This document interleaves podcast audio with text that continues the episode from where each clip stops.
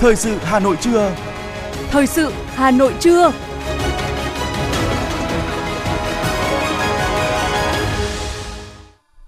Kính chào quý vị và các bạn. Bây giờ là chương trình thời sự của Đài Phát thanh Truyền hình Hà Nội. Chương trình trưa nay, Chủ nhật ngày 25 tháng 12 có những nội dung chính sau đây. Thủ tướng Phạm Minh Chính chủ trì hội nghị sơ kết một năm triển khai đề án 06. Kỳ họp bất thường lần thứ hai Quốc hội khóa 15 khai mạc vào mùng 5 tháng 1 2023 sẽ xem xét quyết định nhiều nội dung quan trọng. Hà Nội, mức thưởng Tết Nguyên đán bình quân từ 3,1 tới 4,1 triệu đồng. Người dân thủ đô đón Giáng sinh trong ấm áp an lành. Phần tin thế giới có những sự kiện nổi bật. Kinh đô ánh sáng của Pháp đón Giáng sinh với tinh thần tiết kiệm năng lượng. Hàng triệu người Mỹ đối mặt với cái lạnh tột cùng. Sau đây là nội dung chi tiết. Thưa quý vị, sáng nay, Thủ tướng Chính phủ Phạm Minh Chính, Chủ tịch Ủy ban Quốc gia về chuyển đổi số, chủ trì hội nghị sơ kết một năm triển khai đề án phát triển ứng dụng dữ liệu về dân cư, định danh và xác thực điện tử phục vụ chuyển đổi số quốc gia giai đoạn 2022-2025, tầm nhìn đến năm 2030 theo đề án 06 và tổng kết hoạt động năm 2022, triển khai các nhiệm vụ năm 2023 và trong thời gian tới của Ủy ban Quốc gia về chuyển đổi số. Mở đầu hội nghị, Thủ tướng Chính phủ Phạm Minh Chính cho rằng nhiệm vụ của Ủy ban Quốc gia về chuyển đổi số và tổ công tác triển khai đề án 06 là rất nặng nề, vừa phải chỉ đạo, tổ chức thực hiện các chủ trương, cơ chế, chính sách nhằm thúc đẩy tiến trình chuyển đổi số quốc gia, gắn kết chặt chẽ với cải cách hành chính, đồng thời phát triển chính phủ số, hướng tới nền kinh tế số, xã hội số, công dân số. Thủ tướng Chính phủ yêu cầu các đại biểu tham dự hội nghị thẳng thắn đánh giá rõ ràng, khách quan, minh chứng bằng số liệu cụ thể về việc thực hiện nhiệm vụ theo kế hoạch năm 2022 của Ủy ban Quốc gia về chuyển đổi số và đề án 06, đánh giá ý nghĩa hiệu quả của chuyển đổi số của bộ ngành, địa phương mình nhận diện các tồn tại hạn chế yếu kém, vướng mắc, rào cản, điểm nghẽn làm cản trở đến việc công cuộc chuyển đổi số quốc gia và triển khai đề án 06, đồng thời tìm đúng nguyên nhân của tồn tại hạn chế, bài học kinh nghiệm thì mới có giải pháp hữu hiệu. Thủ tướng đề nghị các ngành địa phương chia sẻ những kinh nghiệm hay, bài học quý, những giải pháp cụ thể trong triển khai chuyển đổi số quốc gia. Đề án 06 xác định rõ các quan điểm, định hướng và các nhiệm vụ giải pháp trọng tâm thời gian tới cũng như trong dài hạn. Cùng với sự quan tâm của Đảng, Nhà nước và thành phố Hà Nội, các cấp hội chữ thập đỏ thành phố huy động nhiều nguồn lực để chăm lo Tết Quý Mão 2023 cho các trường hợp có hoàn cảnh khó khăn. Các hoạt động thăm hỏi, tặng quà diễn ra thường xuyên, liên tục trong tháng Chạp năm nhâm dần 2022, giúp những người gặp khó an vui đón Tết. Trong đó, ngày 24 tháng 12 năm 2022, ngày mùng 2 tháng Chạp, tại thành phố Lào Cai, tỉnh Lào Cai, Hội chữ thập đỏ thành phố Hà Nội trao tặng 40 xuất quà tới các cựu chiến binh, gia đình liệt sĩ, thương binh bệnh binh từng tham gia chiến đấu tại mặt trận Vị Xuyên tỉnh Hà Giang trong cuộc chiến đấu bảo vệ biên giới phía Bắc. Dịp này, Hội chữ thập đỏ thành phố Hà Nội phối hợp với Hội chữ thập đỏ tỉnh Lai Châu tặng quà cho học sinh hộ gia đình có hoàn cảnh khó khăn tại xã Nà Tam, huyện Tam Đường. Ngoài ra, Hội chữ thập đỏ các quận huyện thị xã đưa Tết nhân ái tới nhiều vùng khó khăn tại một số tỉnh khu vực miền núi phía Bắc và khu vực miền Trung với người dân trên địa bàn Hà Nội. Từ nguồn vận động xã hội hóa, các cấp hội chữ thập đỏ thành phố duy trì tổ chức một số phiên chợ Tết nhân đạo, gian hàng không đồng, đồng thời phối hợp với các sở y tế tổ chức khám bệnh, cấp thuốc miễn phí, tư vấn cách chăm sóc sức khỏe cho người nghèo, trẻ em có hoàn cảnh đặc biệt và các trường hợp yếu thế khác tại nhiều đơn vị địa phương dịp cận Tết. Ngoài những phần quà, các trường hợp khó khăn còn nhận được sự quan tâm trợ giúp bằng nhiều hình thức, đó là chương trình suất ăn miễn phí dành tặng bệnh nhân nghèo, hiến máu tình nguyện trong những ngày trước, trong và sau Tết Nguyên đán Quý Mão. Trên cơ sở báo cáo của các đơn vị doanh nghiệp trên địa bàn, Sở Lao động Thương binh và Xã hội Hà Nội tổng hợp báo cáo nhanh tình hình tiền lương năm 2022 và kế hoạch thưởng Tết Dương lịch, Tết âm lịch năm 2023 theo đó, đối với công ty trách nhiệm hữu hạn một thành viên do nhà nước nắm giữ 100% vốn điều lệ, Tết Dương lịch, mức thưởng bình quân 860.000 đồng một người. Với Tết Quý Mão năm 2023, mức thưởng bình quân 3 triệu 100.000 đồng một người. Đối với công ty cổ phần có vốn góp chi phối của nhà nước, Tết Dương lịch, mức thưởng bình quân 500.000 đồng một người. Với Tết Quý Mão năm 2023, mức thưởng bình quân 3 triệu 300.000 đồng một người. Đối với khối doanh nghiệp dân doanh, Tết Dương lịch mức thưởng bình quân 650.000 đồng một người. Với Tết Quý Mão năm 2023, mức thưởng bình quân 3 triệu 550.000 đồng một người. Đối với khối doanh nghiệp FDI, Tết Dương lịch mức thưởng bình quân 600.000 đồng một người. Thưa quý vị và các bạn, lễ Giáng sinh diễn ra nửa đêm 24 tháng 12 hàng năm không chỉ là ngày lễ quan trọng đối với người công giáo mà còn trở thành ngày vui chung, Sau 2 năm phải tạm dừng nhiều hoạt động tôn giáo do đại dịch COVID-19, những ngày qua, trên các tuyến phố chính cũng như các điểm vui chơi công cộng, nhà thờ trên địa bàn thành phố Hà Nội đã được trang hoàng rực rỡ và thu hút đông đảo người dân đến tham quan để lưu giữ những hình ảnh đẹp về một mùa Giáng sinh an lành và ấm áp. Thời tiết lạnh hơn về đêm cũng không cản được dòng người đổ về các nhà thờ lớn trung tâm thành phố để đón lễ Giáng sinh. Hầu hết các nhà thờ có linh mục quản sứ đều tổ chức diễn nguyện Giáng sinh và thánh lễ vào lúc 22 giờ để phục vụ bà con giáo dân. Dạo quanh một vòng các nhà thờ như nhà thờ chính tòa, nhà thờ lớn, Hàm Long, Hoàn Kiếm, Cửa Bắc, Ba Đình, Thái Hà, Đống Đa, lượng người đổ về đây đông hơn so với năm ngoái nhờ tình hình dịch COVID-19 được kiểm soát. Lễ Noel năm nay diễn ra vào ngày nghỉ cuối tuần nên các bạn trẻ cũng đi chơi nhiều hơn. Nhà thờ lớn là điểm thường thu hút nhiều người dân nhất đến tham dự các hoạt động mừng Chúa Giáng sinh và thưởng lãm vẻ đẹp của hàng nghìn ngọn đèn lung linh. Theo truyền thống, phía trước nhà thờ được trang trí một ngôi sao lớn đổi màu liên tục, cùng với đó là cây thông phía trước cao hơn 20 mét, được xây dựng công phu từ hệ thống giàn giáo bằng thép, phủ bên ngoài các cành lá thông, trang trí bằng nhiều đèn led, quả trâu, bông tuyết. Chị Nguyễn Quế Hải Phượng, quận Thanh Xuân, Hà Nội, hồ hởi nói. Mình thì uh, thường thì đến ngày này thì mình sẽ đi đến nhà thờ với bạn của mình để kiểu xem mặc dù không đeo đại nhưng mà cũng muốn có một chút không khí của Giáng sinh ấy. Thì đến đây thì xem mọi người tham gia kiểu tiết mục biểu diễn và cũng, cũng thấy khá là vui và cũng thấy là ấm cúng. Nói chung là có một cái gì đấy nó rất là dạo dực trong người. Nên là năm nào mình cũng muốn đến đây kiểu có một chút không khí vui ạ. Tại nhà thờ giáo sư Thái Hà, quận Đống Đa, nhiều cây thông được dựng lên từ ngoài cổng vào trong sân cùng ánh đèn led bao quanh tạo nên khung cảnh Giáng sinh rực rỡ hơn. Dù dịch COVID-19 được kiểm soát, song nhiều người dân vẫn duy trì thói quen đeo khẩu trang đến nơi công cộng. Nhà thờ Hàm Long là một trong những địa điểm đông đúc nhất Hà Nội vào lúc này. Du khách và bạn trẻ tìm đến đây để cùng nhau lưu lại những khoảnh khắc hạnh phúc của một mùa Giáng sinh an lành. Đây cũng là tâm sự của em Nguyễn Hương Thu, quận Nam Từ Liêm, Hà Nội. Hôm nay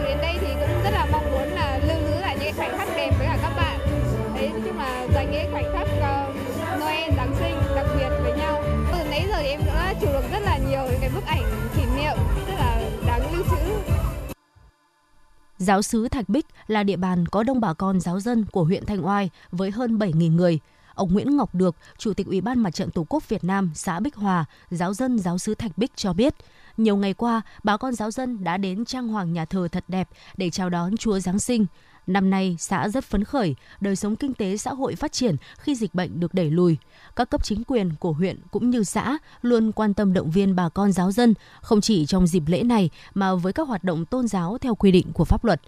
Trải qua hai mùa Noel buồn vì ảnh hưởng của dịch bệnh COVID-19, Noel này càng trở nên vui tươi và ý nghĩa hơn. Tất cả đều được gửi gắm ước mong về một mùa Giáng sinh an lành, một năm mới tràn đầy niềm vui và hạnh phúc. Chị Trần Phương Thảo, quận Hoàn Kiếm và anh Luca Trịnh Văn Huỳnh, quận Thanh Xuân, Hà Nội tâm sự. Thực ra là sau 2 năm Covid thì ờ, chúng ta đã trải qua một cái quãng thời gian rất là thương đau và chứng kiến sự chết chóc, sự mất mát do dịch bệnh thì cũng không ai mong muốn. Thế nhưng mà khi mà uh, trải qua cả một quá trình như vậy thì uh, nhìn thấy mọi người trong cái không khí hân hoan đón Noel, một cái kỳ Giáng sinh như thế này thì cũng chỉ mong là chúc mọi người một kỳ Giáng sinh ấm áp, vui vẻ và một năm mới an lành, hạnh phúc. Đối với à, tôi là người công giáo thì điều mong ước lớn nhất của người công giáo bây giờ là sự hòa bình của thế giới. Vì bây giờ trên đang trên thế giới đang có những chiến tranh mà đối với người công giáo thì cái sự chiến tranh là là điều mà không được phép. Nên chúng tôi rất là mong muốn thế giới được hòa bình. Từ nhiều năm nay, Giáng sinh đã trở thành dịp để người dân vui chơi tụ họp. Đây là sự hòa nhập mà không hòa tan của người Việt đối với văn hóa phương Tây và thể hiện tinh thần đoàn kết tôn giáo, vẽ nên bức tranh tín ngưỡng sinh động ở Việt Nam.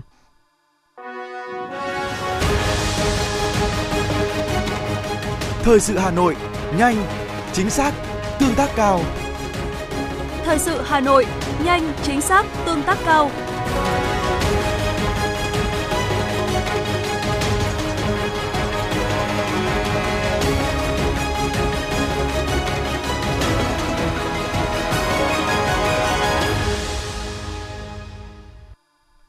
Chương trình xin được tiếp tục với những thông tin kinh tế. Thưa quý vị, Chính phủ vừa ban hành Nghị định số 104 sửa đổi bổ sung một số điều của các nghị định liên quan đến việc nộp, xuất trình sổ hộ khẩu, sổ tạm trú giấy khi thực hiện thủ tục hành chính, cung cấp dịch vụ công, chủ yếu thuộc nhiều lĩnh vực như việc làm, bảo hiểm y tế, giáo dục, y tế, đất đai, thuế, nhà ở, nhà ở xã hội, điện lực, nuôi con nuôi. Thay vào đó, khi thực hiện các thủ tục trên, người dân chỉ cần xuất trình một trong các loại giấy tờ như thẻ căn cước công dân, chứng minh nhân dân, giấy xác nhận thông tin về cư trú, giấy thông báo số định danh cá nhân và thông tin công dân trong cơ sở dữ liệu quốc gia về dân cư. Nghị định cũng bãi bỏ thay thế một số cụm từ liên quan tới quy định về sổ hộ khẩu tại các nghị định liên quan tới một số lĩnh vực cụ thể như điều kiện đầu tư kinh doanh và thủ tục hành chính trong lĩnh vực thông tin và truyền thông, hộ tịch, người có công, bảo trợ xã hội. Thông tin về công tác chuyển đổi số và xây dựng chính phủ điện tử năm 2022, Bộ Xây dựng cho biết Bộ đã trình chính phủ ban hành nghị định số 44 về xây dựng quản lý và sử dụng hệ thống thông tin về nhà ở và thị trường bất động sản. Bộ đang triển khai xây dựng nghị định quy định cơ sở dữ liệu quốc gia về hoạt động xây dựng nhằm công khai chia sẻ thông tin dữ liệu trong hoạt động xây dựng – cũng trong năm 2022, Bộ đã hoàn thành xây dựng kho dữ liệu kết quả, giải quyết thủ tục hành chính, tích hợp phần mềm ký số tập trung, thanh toán trực tuyến, biên lai điện tử trên hệ thống thông tin giải quyết thủ tục hành chính. Theo đó, Bộ đã số hóa và cập nhật hơn 25.000 bản ghi dữ liệu kết quả giải quyết thủ tục hành chính. Bên cạnh đó, Bộ Xây dựng cũng phối hợp với các địa phương số hóa và cập nhật thông tin 630 đồ án quy hoạch xây dựng, quy hoạch đô thị lên cổng thông tin quy hoạch xây dựng và quy hoạch đô thị Việt Nam – như vậy, tổng số đồ án đã cập nhật lên cổng thông tin là hơn 1.900 đồ án. Cục Hàng không Việt Nam vừa quyết định tăng thêm 32 chuyến bay, tương đương với khoảng 6.000 ghế cung ứng mỗi ngày tại Tân Sơn Nhất. Theo đó sẽ điều phối đường cất hạ cánh, đường lăn, dịch vụ bảo đảm hoạt động bay tại Tân Sơn Nhất với tần suất 44 chuyến một giờ cho các khung giờ từ 6 giờ đến 23 giờ 55 và 36 chuyến một giờ từ 0 giờ cho tới 55 giờ. Xin lỗi quý vị cho tới 5 giờ 55 phút. Quyết định này áp dụng trong khoảng thời gian từ ngày 6 tháng 1 năm 2023 đến mùng 5 tháng 2 năm 2023, tức là từ ngày 15 tháng Chạp năm nhâm dần đến hết ngày 15 tháng Giêng năm Quý Mão. Ở đợt điều hành vừa qua, giá xăng đã có lần giảm thứ tư liên tiếp. Cả hai loại xăng RON92 và RON95 đều với mức thấp nhất trong cả năm 2022. Đây là thông tin rất tích cực cho ngành vận tải nói chung và các hãng taxi nói riêng, nhất là trong bối cảnh mùa cao điểm cận Tết sắp đến gần. Ông Trần Đức Nghĩa, Chủ tịch Hiệp hội Vận tải Hà Nội cho biết, đối với doanh nghiệp vận tải, đường bộ thì chi phí xăng dầu là một trong những chi phí lớn nhất. Với mức giảm cỡ khoảng 13,5% đã giảm áp lực khá nhiều cho các doanh nghiệp vận tải. Xăng giảm giúp các hãng taxi dễ thở, tiết kiệm chi phí và cũng là cơ sở để nhiều hãng lập kế hoạch tăng số chuyến xe phục vụ người dân khi sắp đến mùa cao điểm. Theo Hiệp hội Vận tải, các hãng taxi đã cam kết tăng cường số chuyến trực tổng đài 24 trên 24 phục vụ bà con đợt cao điểm cận Tết. Các nhà sản xuất và kinh doanh xe máy tại Việt Nam đang dồn sức đưa thị trường trở lại quỹ đạo tăng trưởng sau khi giai đoạn kinh doanh khó khăn. Chỉ trong vòng một tháng, nhiều hãng đã bổ sung hàng loạt gương mặt sản phẩm mới. Để đảm bảo doanh số kịp cuối năm, nhiều hãng xe máy cũng tung ra các chương trình ưu đãi lớn. Tuy nhiên, các nỗ lực trên được đánh giá chủ yếu có tính phục hồi hơn là có thể tạo ra tăng trưởng nổi bật cho năm 2023 giai đoạn thị trường xe máy được cho là sẽ tiếp tục đi ngang. Thực tế, ngay từ trước Covid-19, nhu cầu tiêu dùng xe máy tại Việt Nam đã bão hòa và liên tục trượt dốc. Vì thế, năm tới cũng có một tia hy vọng là việc làn sóng xe điện hai bánh đang dần mạnh mẽ hơn có thể trở thành động lực của thị trường. Thưa quý vị và các bạn, cùng với việc tuyên truyền hội viên nông dân đẩy mạnh phát triển các sản phẩm nông sản an toàn, Hội nông dân huyện Đan Phượng cùng nỗ lực kết nối tiêu thụ các sản phẩm nông sản an toàn cho bà con nông dân, từng bước nâng cao thu nhập ổn định cuộc sống. Với mong muốn làm giàu trên mảnh đất quê hương, đi lên từ nông nghiệp qua nghiên cứu và được sự hướng dẫn chuyển giao tiến bộ khoa học kỹ thuật, ông Nguyễn Văn Nội, thôn Cổ Thượng, xã Phương Đình, huyện Đan Phượng cũng đã chuyển đổi gần 4.000 m2 sang trồng hơn 1.000 gốc nho đen – theo tính toán, với một năm hai vụ, với sản lượng khoảng 7 tấn một năm, và với sản lượng lớn như thế, ông cũng mong muốn tìm kiếm được đối tác tiêu thụ ổn định cho sản phẩm nho đen, mô hình tiên phong trên địa bàn thành phố Hà Nội. Ông Nguyễn Văn Nội, xã Phương Đình, huyện Đan Phượng chia sẻ. À, trước đây thì gia đình là trồng đào quất, thu hoạch thì nó cũng tương đương cây nho này thôi, thế nhưng mà cũng được 5 60 triệu một xào trừ chi phí, thế nhưng mà cây đào cây quất thì nó vất nó vất vả hơn là cái cây nho này thì nghĩ thứ hai nữa là gia đình cũng muốn là ừ, nhà mình à, dân nhà mình có nghĩa là dân thành phố Hà Nội rồi huyện Đan Phượng rồi xã Phương Đình gần nhất là được thưởng thức cái, cái... cấp các ngành để giúp đỡ cho tất cả những người làm vườn như gia đình tôi đều được phát triển mạnh mẽ và được tốt đẹp nhiều hơn. Việc gắn kết sản xuất và khâu tiêu thụ thành một chuỗi khép kín sẽ tránh được tình trạng được mùa rớt giá, sáng tươi chiều héo cố hữu của sản xuất nông nghiệp truyền thống không theo kế hoạch. Ông Thiều Văn Son, Chủ tịch Hội Nông dân huyện An Phượng cho biết.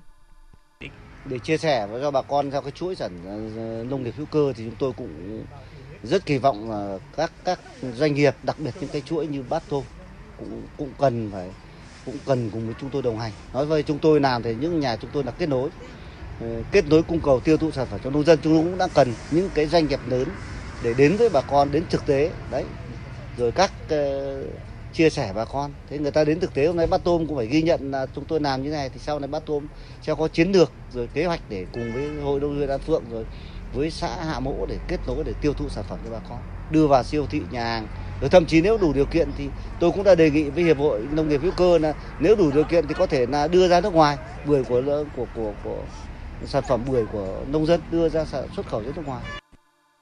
Dù đang trong tiến trình lên quận, nhưng huyện Đan Phượng còn diện tích khá lớn đất nông nghiệp Cùng với việc quy hoạch phát triển nông nghiệp hữu cơ ứng dụng công nghệ cao, thì huyện Đan Phượng cũng đang nỗ lực kết nối tiêu thụ nông sản cho bà con, đưa các sản phẩm nông nghiệp sạch vào siêu thị, chuỗi cửa hàng tiện ích nhằm nâng cao giá trị kinh tế, khẳng định thương hiệu nông sản quê hương người gái đảm.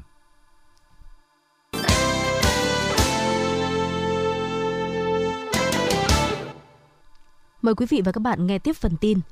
cụm Hiệp hội Du lịch các tỉnh, thành phố phía Bắc đã họp tổng kết hoạt động trong năm 2022, đồng thời thống nhất chung về việc tiếp tục tăng cường hợp tác, xây dựng sản phẩm, xúc tiến quảng bá du lịch. Trong năm 2022, cụm Hiệp hội Du lịch các tỉnh, thành phố phía Bắc đã phối hợp chặt chẽ để cùng chung tay tháo gỡ, vượt qua giai đoạn khó khăn sau ảnh hưởng của đại dịch COVID-19. Mặc dù có nhiều nỗ lực trong việc kết nối, xây dựng sản phẩm để phục hồi du lịch sau dịch COVID-19, Song Hiệp hội Du lịch các địa phương cũng cho biết phần lớn các doanh nghiệp du lịch đang gặp khó khăn về tài chính để khôi phục hoạt động. Nhiều cơ sở kinh doanh dịch vụ du lịch tại các trung tâm du lịch kinh doanh thua lỗ, thiệt hại, phải nhượng hoặc là chuyển hướng kinh doanh thu nhập người lao động bị giảm, tâm lý hạn chế chi tiêu ảnh hưởng rất lớn tới tiêu dùng du lịch, nhu cầu của thị trường giảm sút. Một trong những công việc chính sẽ được đẩy mạnh trong năm 2023 là các hiệp hội sẽ tích cực hợp tác xây dựng sản phẩm du lịch liên vùng, liên tuyến, tổ chức kết nối các điểm đến dịch vụ du lịch vùng đồng bằng sông Hồng và các vùng du lịch trọng điểm thành tour, tuyến du lịch để quảng bá, thu hút khách, đẩy mạnh công tác kêu gọi đầu tư, xây dựng kế hoạch hợp tác đào tạo nguồn nhân lực, tích cực tham gia các hội trợ, hội thảo, sự kiện du lịch do Tổng cục Du lịch, Hiệp hội Du lịch Việt Nam tổ chức. Dịch vụ du lịch cộng đồng, du lịch sinh thái và điểm du lịch là một trong 6 nhóm sản phẩm thực hiện chương trình mỗi xã một sản phẩm ô cốp. Đến thời điểm hiện tại, Hà Nội có hai sản phẩm tham gia ô cốp trong nhóm này. Sản phẩm ô cốp về du lịch là một trong những định hướng quan trọng để các địa phương khai thác tiềm năng, lợi thế trong phát triển du lịch nông thôn một cách bài bản hơn.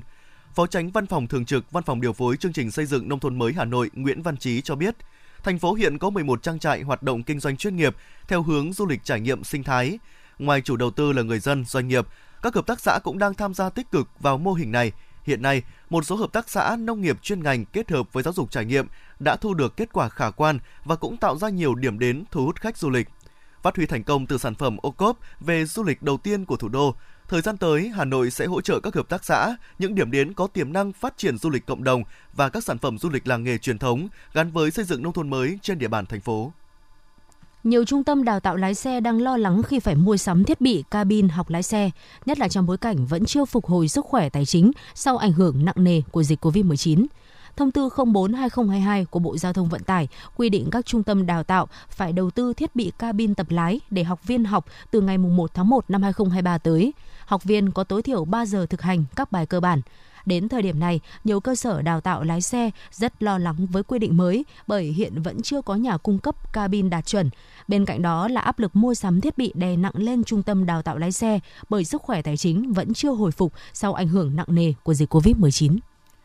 Thưa quý vị, chiều qua phòng cảnh sát phòng chống tội phạm về môi trường công an thành phố Hà Nội phối hợp với cục quản lý thị trường Hà Nội và công an phường Đồng Xuân, quận Hoàn Kiếm, Hà Nội bất ngờ kiểm tra cơ sở kinh doanh thực phẩm ở số 46 Trần Nhật Duật, phường Đồng Xuân, quận Hoàn Kiếm, Hà Nội, phát hiện thu giữ gần nửa tấn nầm lợn bẩn, không rõ nguồn gốc xuất xứ đang trong quá trình phân hủy.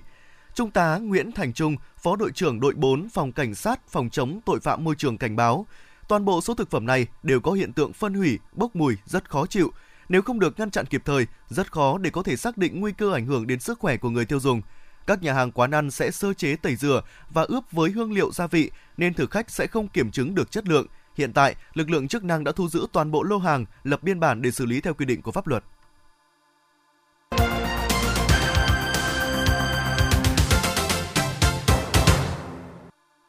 Quý vị và các bạn đang nghe chương trình thời sự của Đài Phát thanh Truyền hình Hà Nội. Phần tin thế giới sẽ tiếp nối chương trình. Chiều qua, phát biểu tại sân bay Hồng Kông, Trung Quốc, sau khi kết thúc chuyến công tác báo cáo công việc với lãnh đạo Trung ương, trưởng đặc khu hành chính Hồng Kông, ông Lý Gia Siêu cho biết chính quyền Trung ương Trung Quốc đã chấp thuận đề nghị của Hồng Kông về việc cho thông quan trước Tết Nguyên đán, cụ thể là vào giữa tháng 1 năm 2023. Đây chính là món quà Giáng sinh mà ông muốn mang đến cho người dân đặc khu. Lực lượng Taliban đang cầm quyền ở Afghanistan đã ra lệnh cho tất cả các tổ chức phi chính phủ trong nước và quốc tế không cho nhân viên nữ làm việc khi có những lời phàn nàn nặng nề về trang phục của họ. Mệnh lệnh này được đưa ra chưa đầy một tuần sau khi Bộ trưởng Giáo dục Đại học nước này cấm phụ nữ Afghanistan theo học đại học, gây ra sự phẫn nộ trên toàn cầu.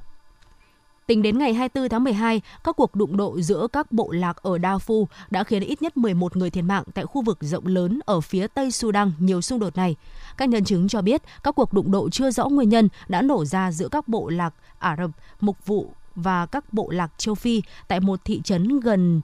Niala, thủ phủ của bang Nam Darfur người phát ngôn văn phòng điều phối chung về người tị nạn và người tản cư ở Darfur, ông Adam Regan, cho biết số người chết có lẽ sẽ còn tăng lên khi giao tranh vẫn đang tiếp diễn. Bộ Y tế Ai Cập thông báo ít nhất 27 người đã bị thương ngày 24 tháng 12 khi một phần vận động thể thao ở phía nam thủ đô Cairo đã bị sập trong lúc diễn ra một trận đấu bóng rổ. Liên đoàn bóng rổ Ai Cập đã dừng trận đấu khi lực lượng cứu hộ đầu tiên vội đến nhà thi đấu thể thao Hassan Mostafa hơn 20 xe cứu thương đã được điều đến hiện trường để những khán giả bị thương được đến bệnh viện gần đó. Bộ trưởng Thanh niên và Thể thao đã chỉ định một ủy ban điều tra nguyên nhân xảy ra vụ việc.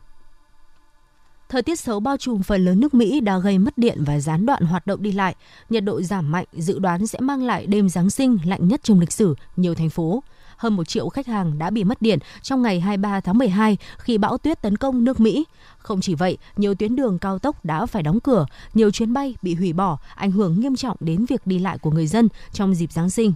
Tuyết rơi dày, gió mạnh và không khí lạnh đến mức biến nước sôi thành băng đã xảy ra tại nhiều khu vực của nước Mỹ, ngay cả những bang miền Nam. Cơ quan thời tiết quốc gia cho biết nhà chức trách đã ban hành cảnh báo thời tiết đối với 200 triệu người dân khi gió lạnh đẩy nền nhiệt xuống thấp tới âm 48 độ C. Dù đón Giáng sinh và năm mới trong bối cảnh thiếu hụt năng lượng và với tinh thần phải tiết kiệm điện, Paris vẫn không mất đi vẻ đẹp vốn có của mình. Đường phố Paris năm nay vẫn được tô điểm lộng lẫy với đèn trang trí thắp sáng trên các đường phố và quảng trường. Ấn tượng nhất vẫn là các điểm du lịch nổi tiếng như đại lộ Champs-Élysées, Montmartre và tháp Eiffel. Nếu như mọi năm, đèn màu được lắp đặt ở nhiều nơi với đủ những hình thức trang trí rực rỡ bắt mắt, thì năm nay đèn chỉ được trang trí ở những đường phố lớn hoặc trung tâm các quận.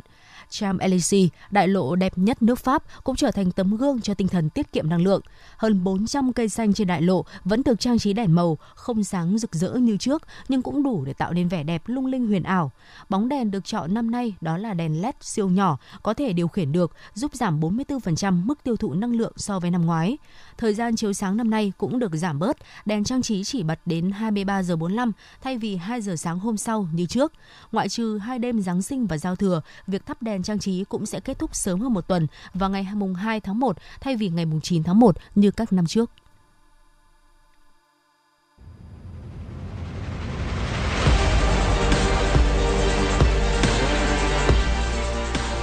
Bản tin thể thao Bản tin thể thao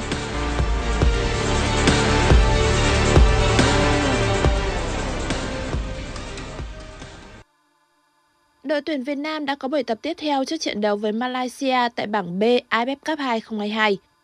Huấn luyện Park Hang-seo đã bất ngờ sắp xếp cho các cầu thủ tập ở sân Mỹ Đình thay vì sân VFF như dự kiến ban đầu.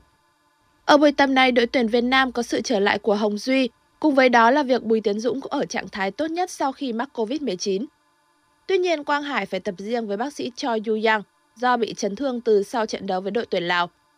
Với chấn thương của Quang Hải, huấn luyện Park Hang-seo sẽ phải tính toán kỹ về nhân sự, lối chơi trước trận đấu quan trọng nhất ở vòng bảng gặp Malaysia. Trận đấu giữa đội tuyển Việt Nam và Malaysia sẽ diễn ra vào lúc 19 h 30 ngày 27 tháng 12 tới. Đây được xem là trận đấu quan trọng nhất với thầy trò viên Park Hang-seo ở bảng đấu này. Nếu giành chiến thắng, đội tuyển Việt Nam sẽ rộng cửa giành ngôi nhất bảng B. Câu lạc bộ Nhật Bản Yokohama FC xác nhận đã chiêu mộ thành công công phượng từ Hoàng Anh Gia Lai. Đáng chú ý, phía đội bóng mới thăng hạng J-League 1 đã quyết định mua đứt công phượng thay vì mượn tuyển thủ Việt Nam như những câu lạc bộ nước ngoài trước đây mà cầu thủ này từng thi đấu. Trước khi gia nhập Yokohama FC, Công Phượng từng thi đấu cho ba câu lạc bộ nước ngoài là Mito Hollyhook 2016, Incheon United 2019 và Sin Students 2019-2020. Tuy nhiên, đó đều là những thương vụ Hoàng Anh Gia Lai cho các đội bóng trên mượn Công Phượng. Ở mùa giải 2023, tiền đạo này sẽ cùng các đồng đội mới tranh tài ở J-League 1 khi Yokohama FC đã giành quyền thăng hạng với vị trí Á quân J-League 2 mùa giải 2022. Đội bóng này trước đây đã từng là nơi Nguyễn Tuấn Anh thi đấu ở mùa giải 2016. Ở lượt trận thứ hai bảng B AFF Cup 2022, tiếp đón đối thủ yếu là Lào trên sân nhà, Malaysia dễ dàng kiểm soát thế trận. Trong hiệp 1, Sergio Akiro là người ghi bàn mở tỷ số trận đấu. Sang hiệp 2, Malaysia tận dụng sự xuống sức của các hậu vệ Lào để ghi liên tiếp 5 bàn thắng với các cú đúc của Fasai Halim, Hakimi Azim và Wikin. Trung cuộc Malaysia giành chiến thắng 5-0 trước Lào. Kết quả này giúp Malaysia có trọn vẹn 6 điểm sau 2 trận và tạm thời vượt qua đội tuyển Việt Nam để dẫn đầu bảng B AFF Cup 2022. Trận đấu giữa Singapore và Myanmar đã diễn ra khá hấp dẫn. Muang Mong Win mở tỷ số cho đội khách ở phút 34, nhưng sau đó Ishan Fandi và Sahiran đã ghi liên tiếp hai bàn giúp Singapore dẫn trước 2-1. Dù sau đó Mong Wong Win hoàn tất cú đúp, nhưng Anua đã kịp thời ấn định chiến thắng 3-2 cho Singapore. Với kết quả này, Singapore đã có 3 điểm, san bằng điểm số với đội tuyển Việt Nam ở bảng B AFF Cup 2022. Dự báo thời tiết, Đài khí tượng thủy văn khu vực đồng bằng Bắc Bộ dự báo từ hôm nay đến 27 tháng 12, Hà Nội không mưa, rét và rét đậm về đêm và sáng, nắng hanh và ấm áp về trưa và chiều. Ảnh hưởng đợt không khí lạnh có cường độ mạnh kết hợp với hội tụ gió yếu trên cao, thành phố Hà Nội mưa nhỏ từ đêm 28 đến ngày 29 tháng 12, nhiệt độ giảm tới ngưỡng rét đậm rét hại. Các nơi còn lại thuộc miền Bắc từ nay đến ngày 27 tháng 12 phổ biến không mưa, thời tiết rét, riêng vùng Bắc Bộ rét đậm có nơi rét hại. Từ ngày 28 đến 29 tháng 12, miền Bắc mưa rào rải rác, nhiệt độ giảm. Quý vị và các bạn vừa nghe chương trình thời sự của Đài Phát thanh Truyền hình Hà Nội, chỉ đạo nội dung Nguyễn Kim Khiêm, chỉ đạo sản xuất Nguyễn Tiến Dũng, tổ chức sản xuất Trà My. Chương trình do biên tập viên Thùy Chi, phát thanh viên Võ Nam Phương Nga cùng kỹ thuật viên Quốc Hoàn thực hiện. Xin chào và hẹn gặp lại trong chương trình thời sự 19 giờ tối nay.